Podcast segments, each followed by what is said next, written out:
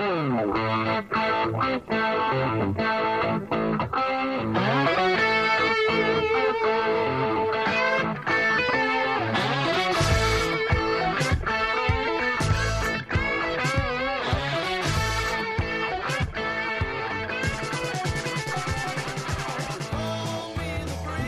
and thank you for listening to Understanding Christianity. I'm Pastor Sean Cole. I'm your host. I'm the lead pastor of Emmanuel Baptist Church in Sterling, Colorado. I also serve as an adjunct professor at Colorado Christian University. Thank you for listening to our podcast as we close out 2016 and enter into 2017. I hope that you enjoyed the Calvinism at Christmas series. That was a, a, teaching I did back in 2010 at our church on Wednesday nights.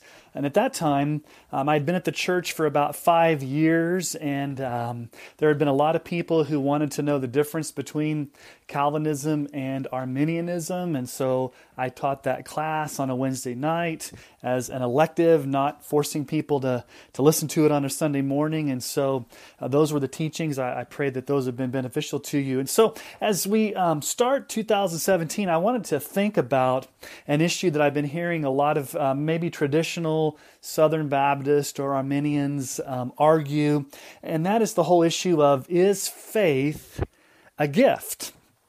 If a sinner is dead in trespasses and sins, and as we as Calvinists believe in total depravity, total inability, does God have to grant the gift of faith to a sinner through the regenerating work of the Holy Spirit in order for that sinner to actually repent and believe. And I believe that the Bible teaches that faith is indeed a gift that God does give to his elect, ensuring and enabling them to come to faith in Christ. Now, oftentimes you will hear traditional Southern Baptist, non Calvinist, Arminian, synergist, semi Pelagian, however you want to label whatever camp they're in, say that we as Calvinists conflate two things. We, we mistakenly misunderstand the human responsibility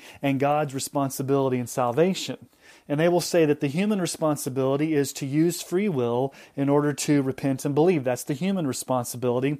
And then God's responsibility is to respond to that humility and repentance by granting salvation. And so they will say that we confuse the two. And when we say salvation is all of God, as monergists, what we're saying is that even the faith that we exercise to come to Christ in salvation is given to us as a gift.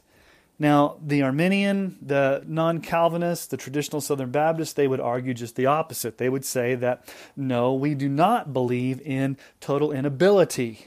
Yes, we believe that we are sinful, we have inherited a proclivity or an inclination to sin, but we are not somehow disabled in our will preventing us to come to faith in Christ because of total inability we still have that ability. We as Calvinists will say, no, the Bible teaches that we are definitely unable to come. And so, what I wanted to expose you to as we start the new year is one of my favorite preachers, and that is uh, Dr. Martyn Lloyd-Jones. I hope that you have either read him or listened to him. You can go to the MLJ Trust and listen to all of the sermons that he has recorded there. Um, I've been listening and reading uh, Lloyd-Jones for years now. Um, he's a Welshman. Um, I've read his biography, An Exciting Life. Uh, back when I was a doctoral student at Southern Seminary, I had to do a project in my preaching class on Martyn Lloyd-Jones where I had to um, evaluate many of his sermons and listen to them. And um, I've been, you know, reading a lot of his books over the years. Um, Spiritual Depression, those sermon series, uh, studies in the Sermon on the Mount, um, his Romans commentaries, just a wealth of information. And so, what I want to do is, I want to play a portion of Dr. Lloyd-Jones' sermon from Ephesians 2 8 and 9, when he preached through the book of Ephesians, many, many, many thousands of, of sermons through the, the book of Ephesians. And when he got to Ephesians 2 8 and 9, uh, he gives a great, I'm not going to play the whole sermon. This is probably maybe about 10 to 12 minutes of his sermon, but I want to expose you to number one, his, his preaching, because as a Welshman, um, he was the, the, the pastor of Westminster Chapel for many years uh, just a, one of the greatest preachers of the 20th century, but also just the way he breaks down the argument and the way that he deals with the text. And so I want to listen to Lloyd Jones, and then I want to um, interact with what uh, he says. So let's listen to this, and then I'm going to make some comments afterwards, and then we're going to do a little bit of Bible study. And so we're going to start the new year off with Ephesians uh, 2, 8, and 9. So let's listen to Martyn Lloyd Jones. Now there's a great argument about this seventh verse, about this eighth verse, as you know.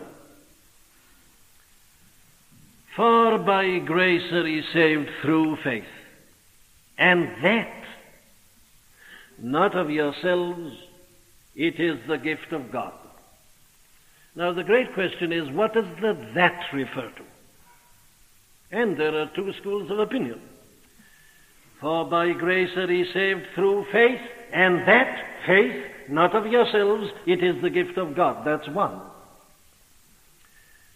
But according to the other view, the that doesn't refer to the faith, but to the grace at the beginning of the sentence. For by grace are ye saved through faith, and that this position of grace, not of yourselves, it is the gift of God. Is it possible to settle the dispute? It is not. It's not a question of grammar, it's not a question of language, You've got the great authorities divided into the two schools, and it's most interesting and almost amusing to notice the sides to which they belong.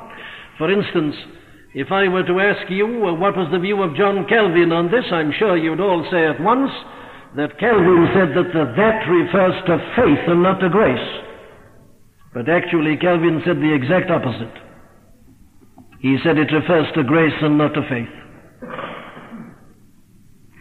It's a question that cannot be decided. And there is a sense, of course, in which it really doesn't matter at all. Because it comes to much the same thing in the end. In other words, what is important for us is to avoid turning faith into works. And at that point, there is no difficulty at all about the doctrine. But there are many people who do that.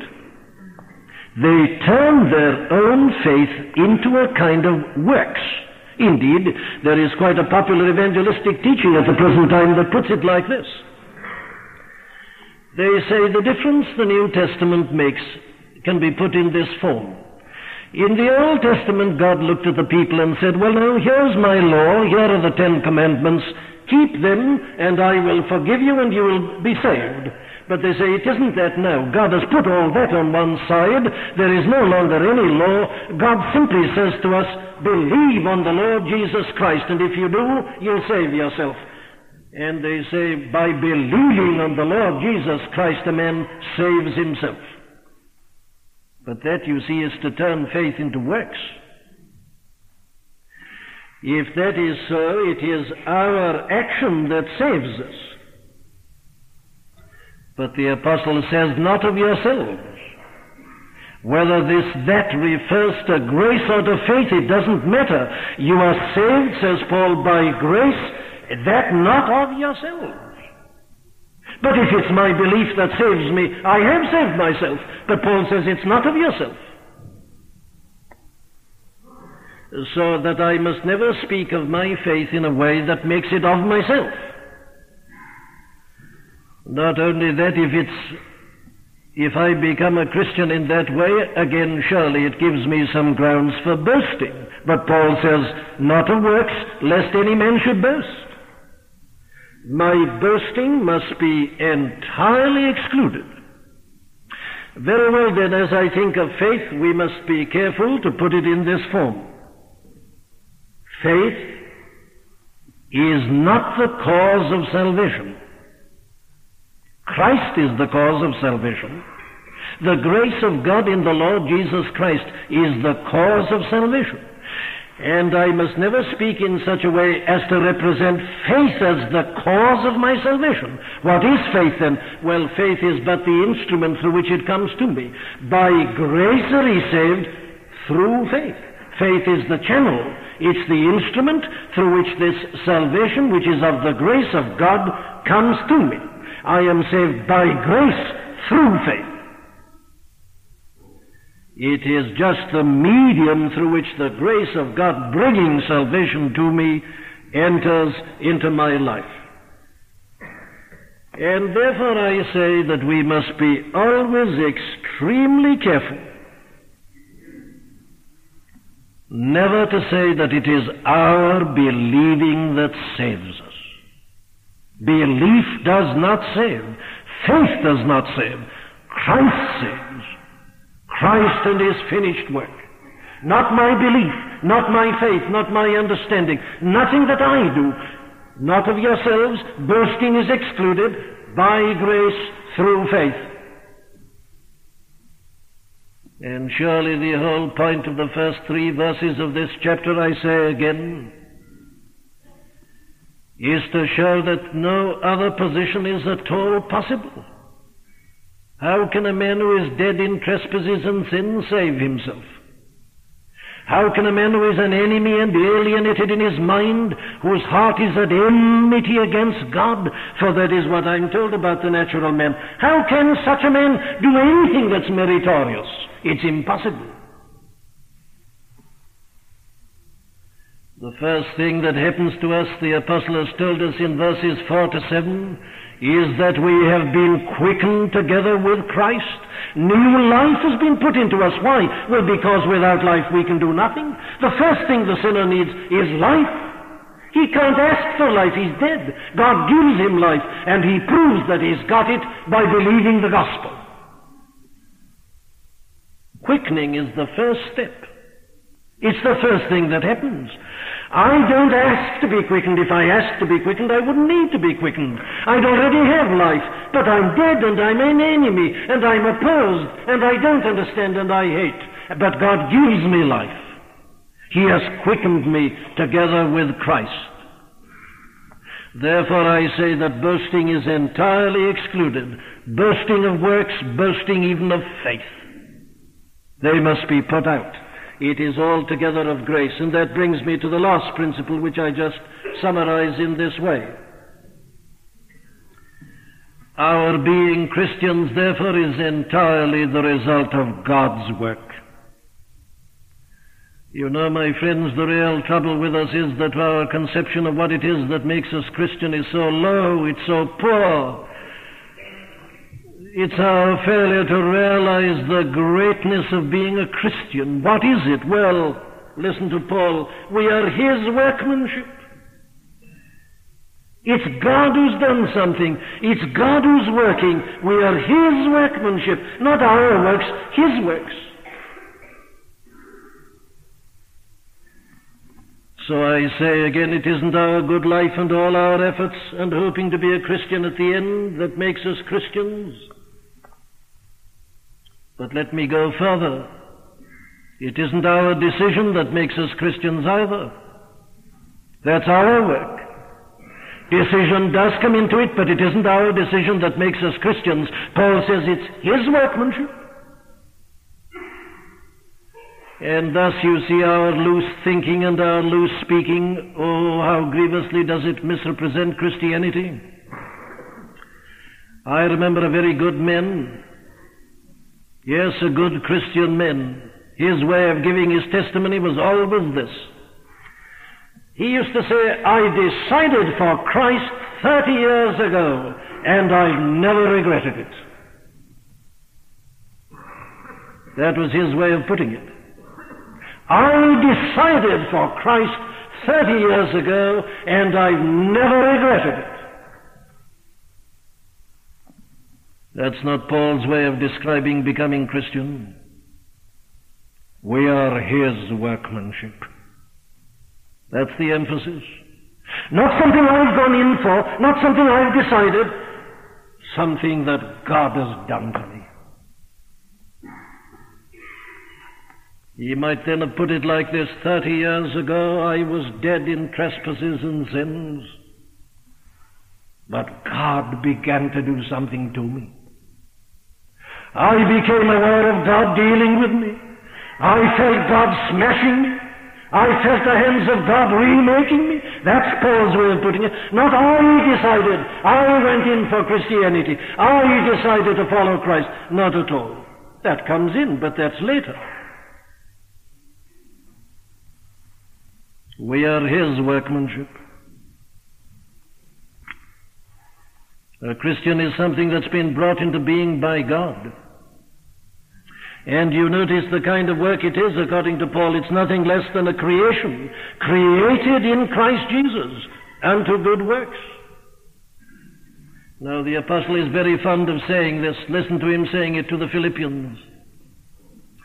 Being confident of this very thing, he says that he which hath begun a good work in you will perform it until the day of Jesus Christ. God. He's begun the good work in you. It's God's work. He came when you were dead and He quickened you. He put life into you. That's what makes you Christian. Not your good works, not your decision. No, no, what God decided about you and put it into practice. And it's here I see how appallingly short our ideas of what a Christian is come of the biblical conception. A Christian is a new creation. He isn't another man, an old man who's been improved somewhat. He's a new man, created in Christ Jesus. He's been put into Christ and the life of Christ has come into him. We are partakers of the divine nature, says the Apostle Peter, you remember, in his second epistle and the first chapter and the fourth verse. Partakers of the divine nature. What's a Christian? A good man?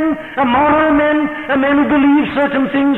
Oh, infinitely more. He's a new man. The life of God has come into his soul, created in Christ. God's workmanship.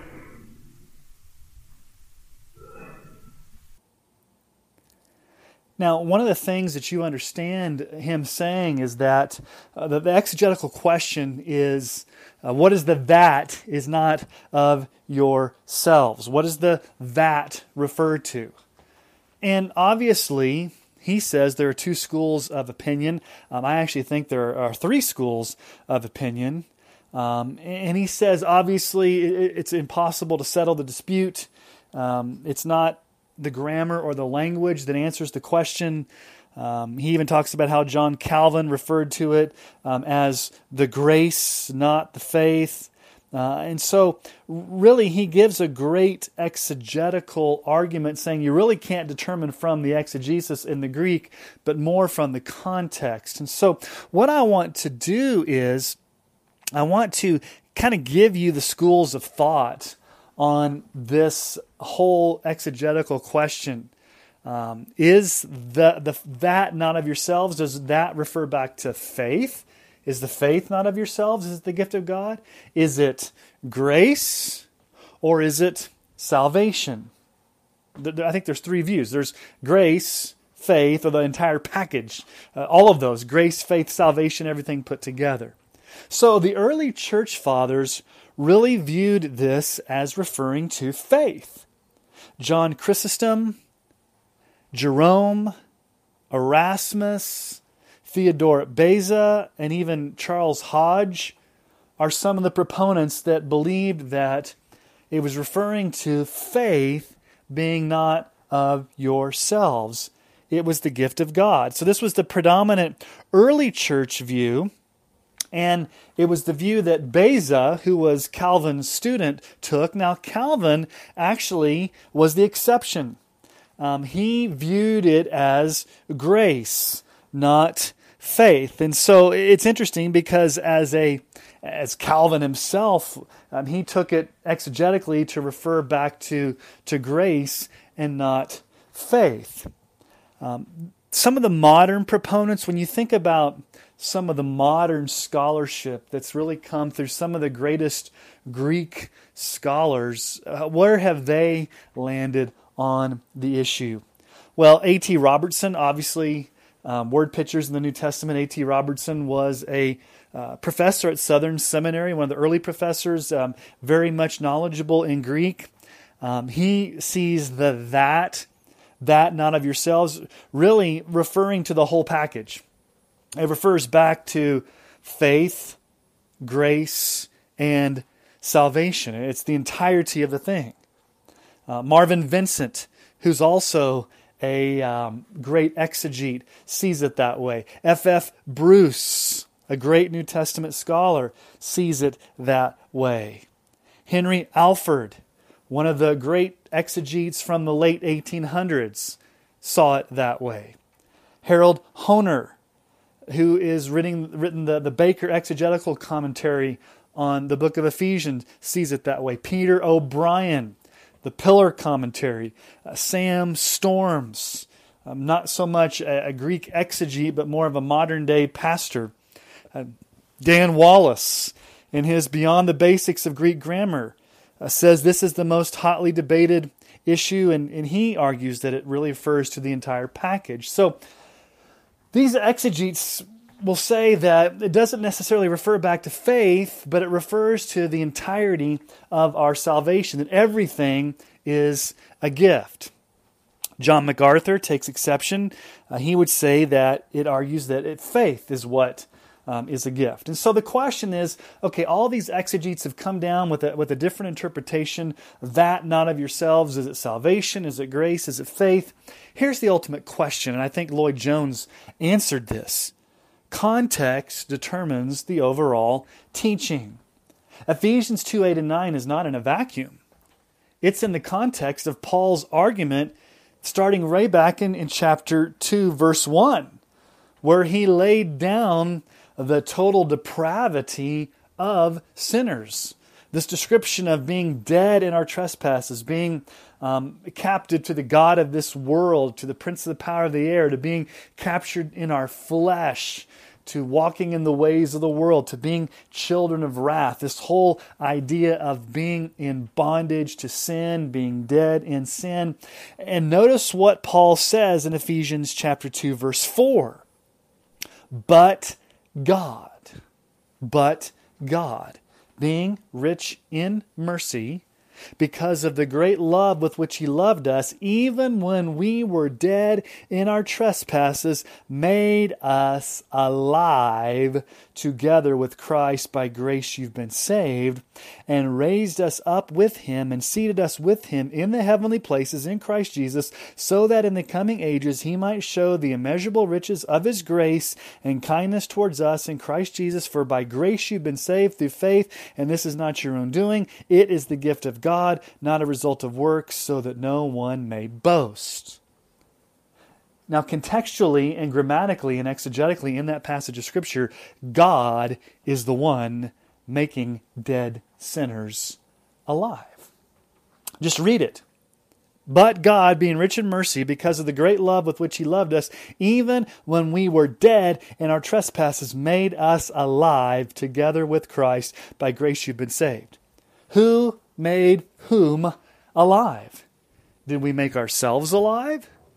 Did we somehow muster up enough faith to overcome spiritual depravity, being dead in sins? Did we somehow make ourselves alive by believing? No.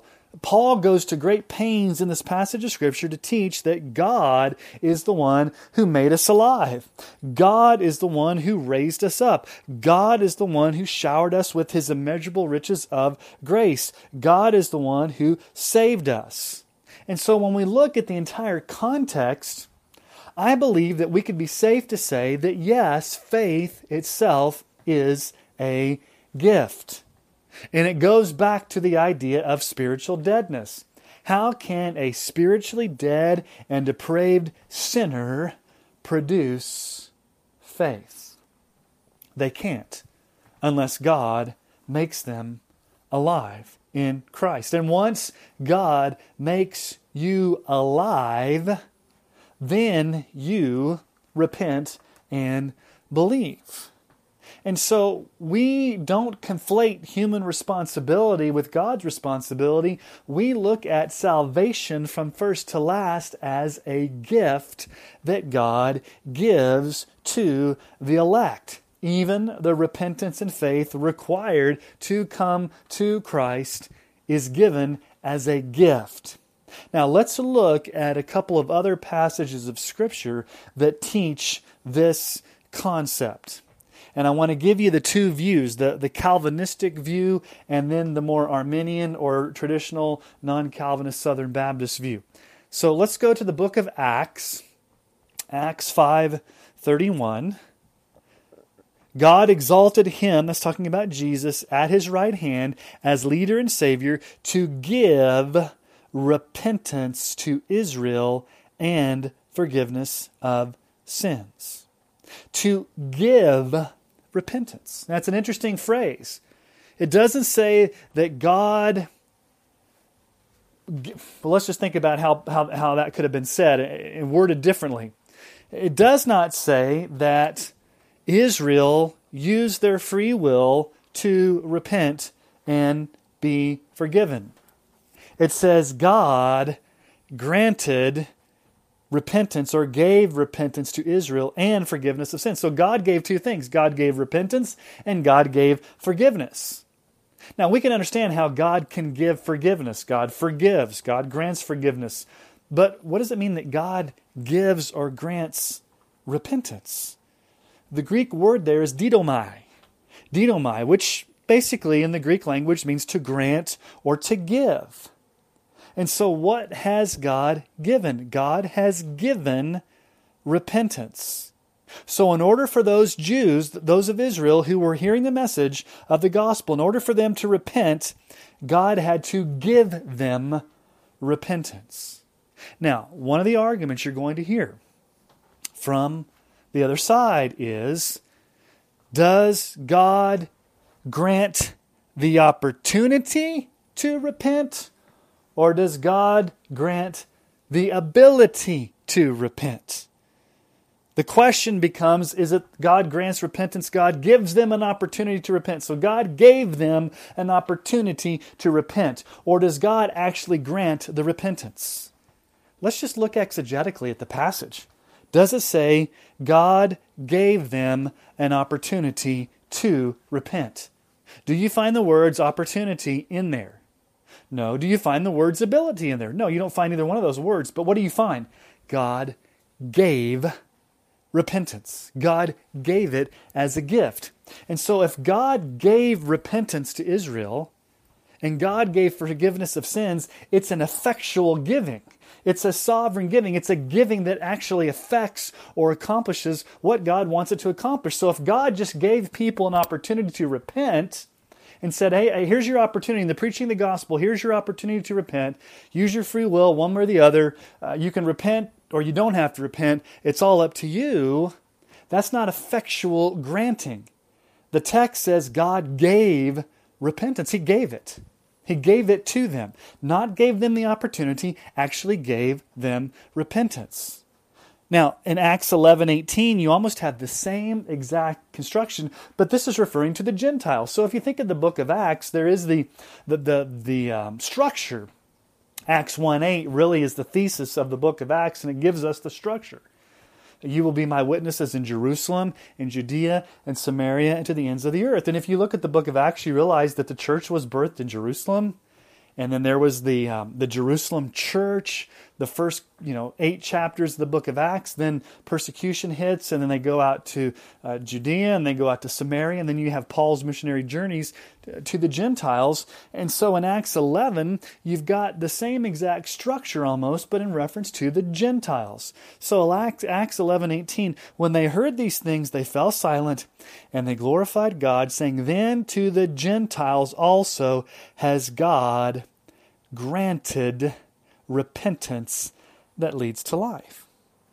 God has granted repentance that leads to life. It's the same Greek word there, didomai. God granted repentance. God gave repentance. It doesn't say God gave them an opportunity to repent. It actually says God granted something. God gave it.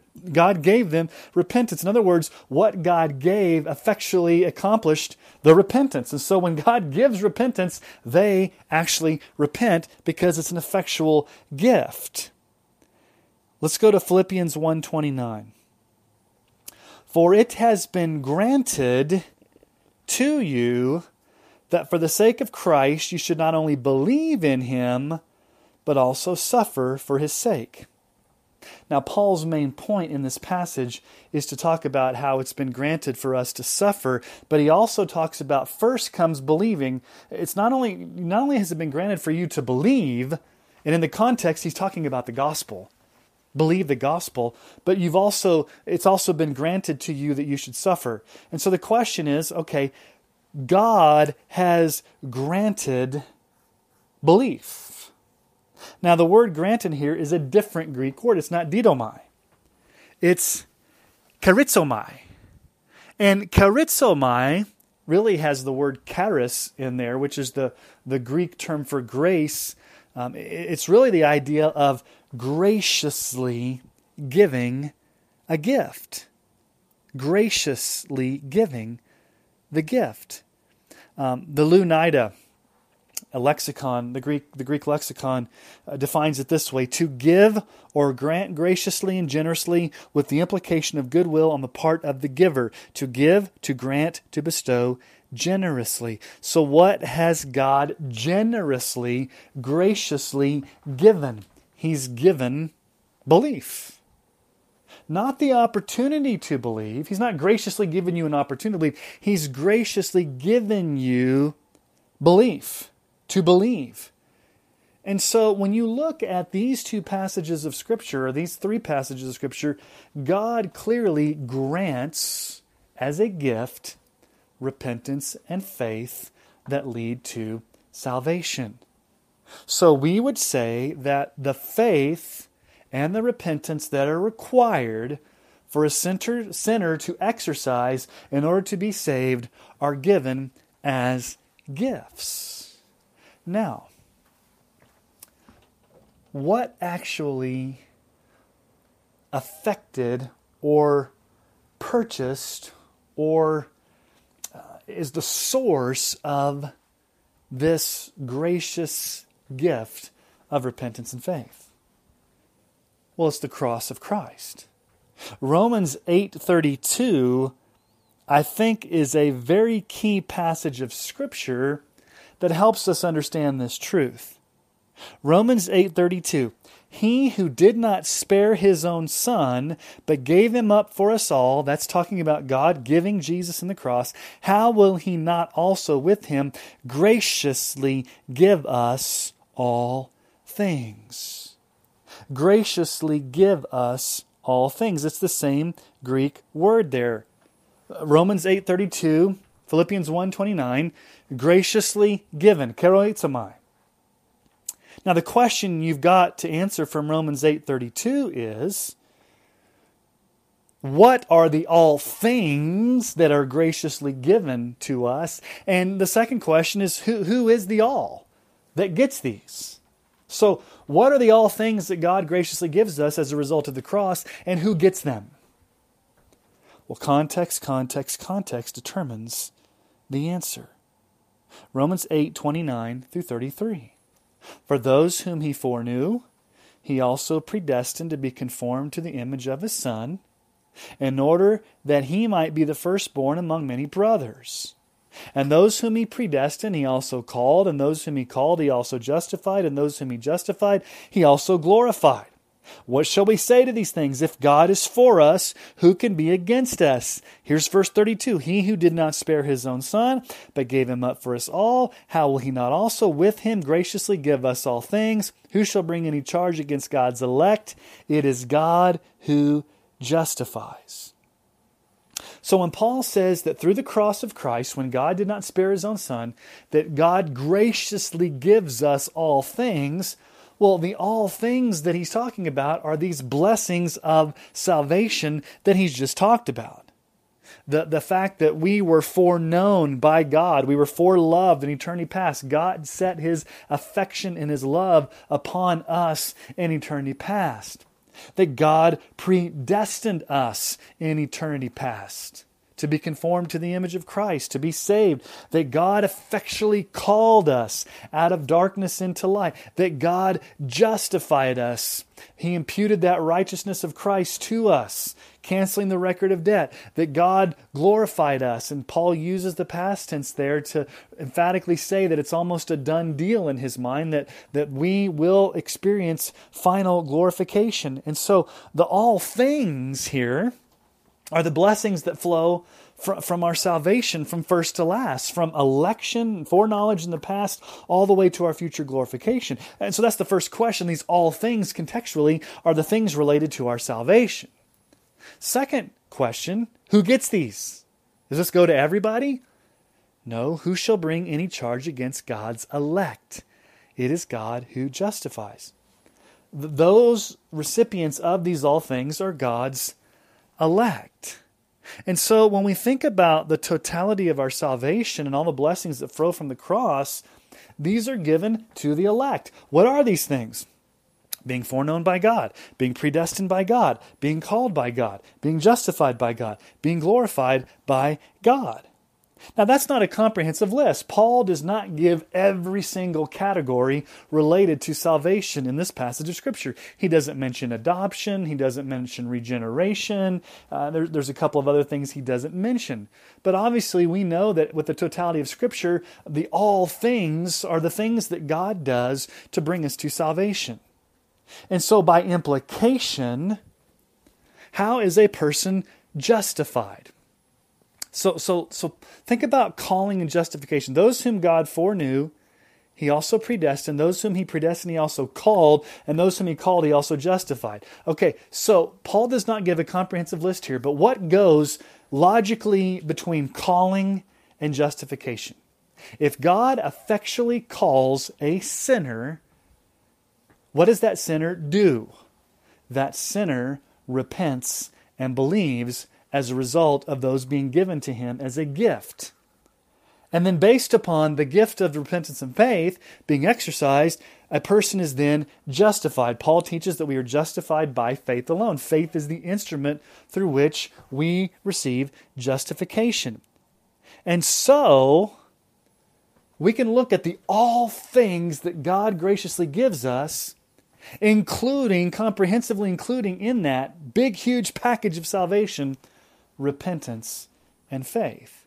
Now, while Romans 8 does not explicitly teach that faith is a gift, repentance is a gift, we have to look at the other passages of scriptures that do teach that repentance is a gift.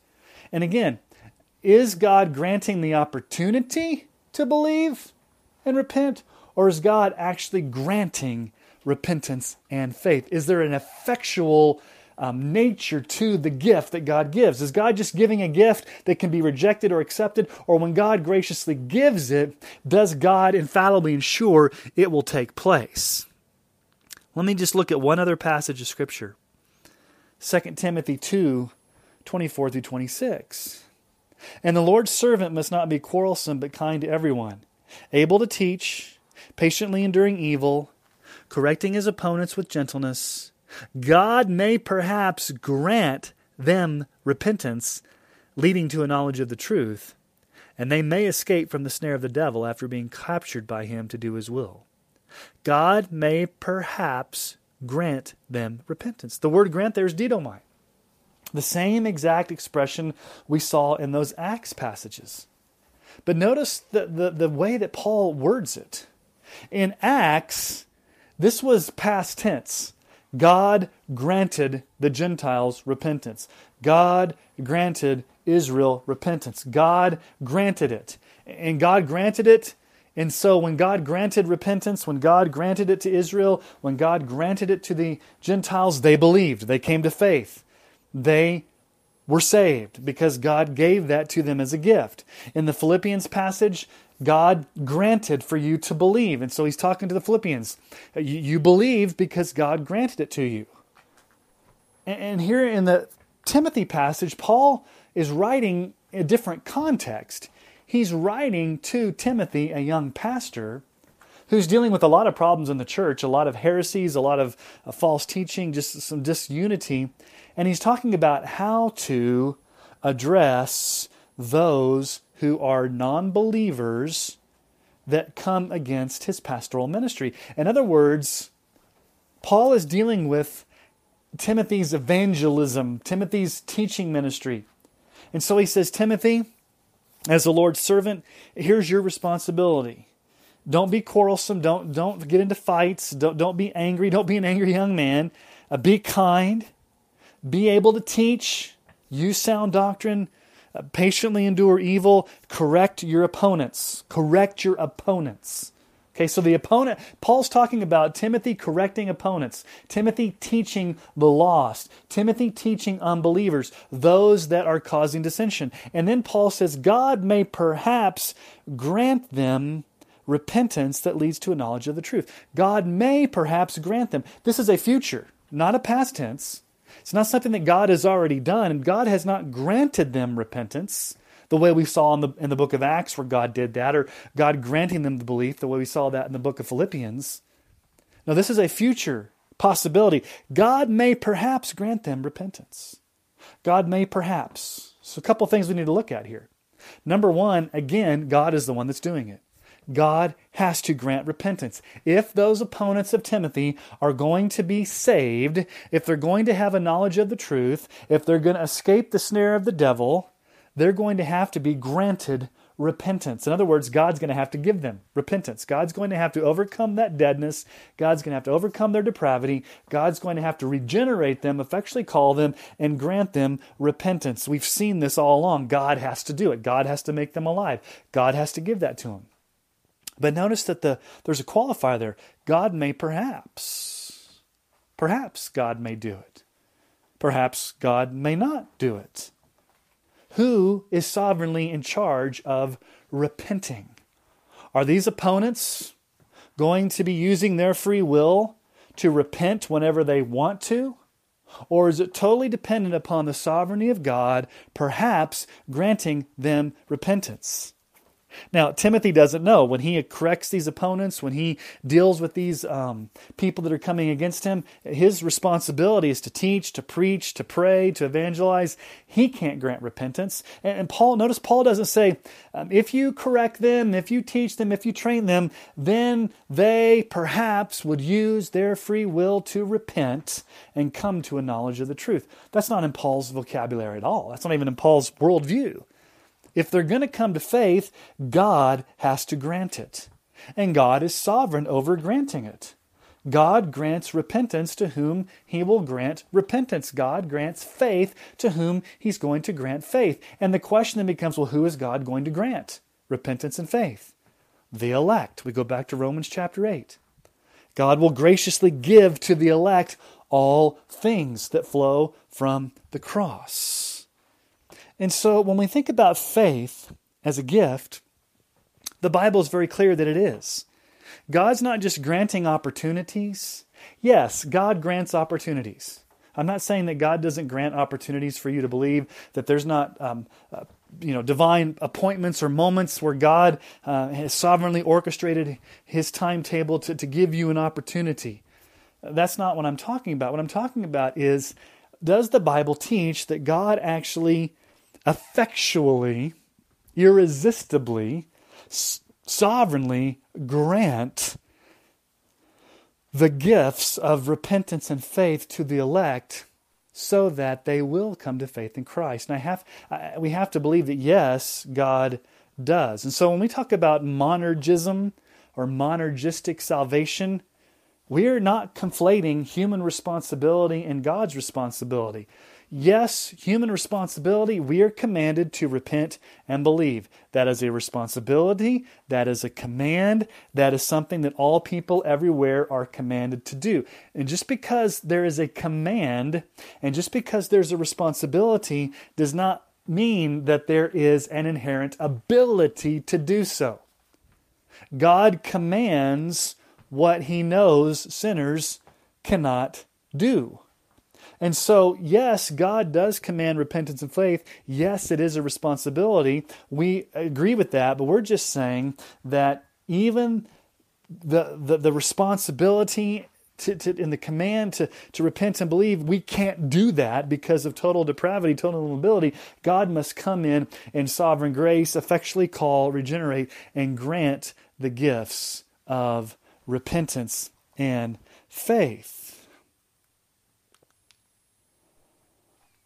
I believe the Second London Baptist Confession of 1689, uh, the confession of faith that I personally subscribe to, really answers this question in chapter 10 on effectual calling.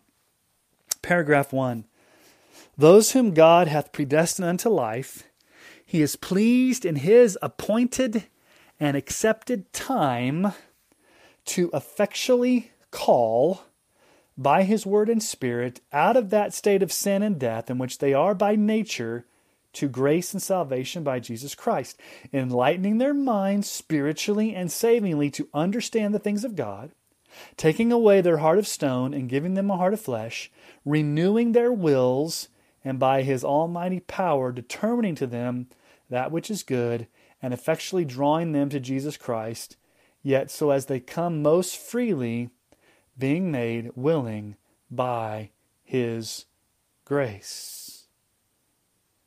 The effectual call is of God's free and special grace alone, not from anything at all foreseen in man, nor from any power or agency in the creature, being wholly passive therein, being dead in sins and trespasses, until being quickened and renewed by the Holy Spirit, he is thereby enabled to answer this call and to embrace the grace offered and conveyed in it, and by and that by no less power than that which raised up Christ from the dead.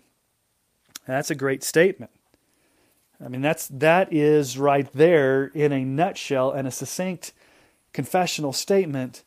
This whole idea of effectual calling, regeneration, the renewing of the will, the gifts of repentance and faith, the whole idea that we come willingly and that it's God's efficacious power that does it. And so, as you start the new year, I hope 2017 is a better year than 2016. I know for a lot of people in our church, uh, 2016 was not a good year. And so, uh, as you start the new year, would you just spend some time thanking God that He saved you by grace alone, through faith alone, in Christ alone, and even the faith that you exercised to come to Christ was even not your own, it was a gift of God. So, there is no room for boasting. So that when you get into heaven, you're not going to look at God and say, Look at what I did. No, you're going to fall on your knees and say, God, it's all of grace.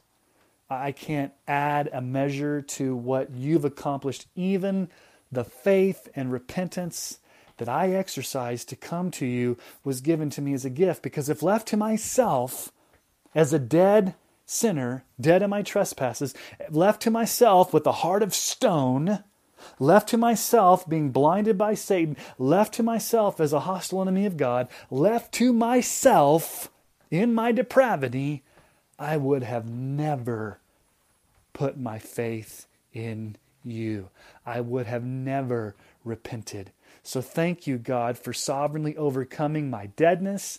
Thank you for overcoming my heart of stone. Thank you for overcoming my blindness and sovereignly reaching down from heaven and granting me the gifts of repentance and faith by making me alive in Christ, seating me in the heavenly places, powerfully, effectually, and sovereignly drawing me to yourself through the regenerating power of the Holy Spirit, granting me what you require the gifts of repentance and faith, so that I will not boast, that I can fall on my knees and worship you as Almighty God because I did not deserve this salvation. I could never have earned this salvation, but you chose to give it to me as a sovereign gift of grace. I praise you, my Heavenly Father. Through the cross of Christ and in the power of the Holy Spirit, I praise you. I pray that that's your prayer as you start 2017. So, Happy New Year. I pray that you had a great Christmas and that as you enter into 2017, you will seek the face of the Lord. You'll spend time in your Bible. You will saturate yourself in the scriptures. You will be a good, faithful, committed member of your local church, and that you will keep your eyes fixed on Jesus. Thank you for listening to Understanding Christianity.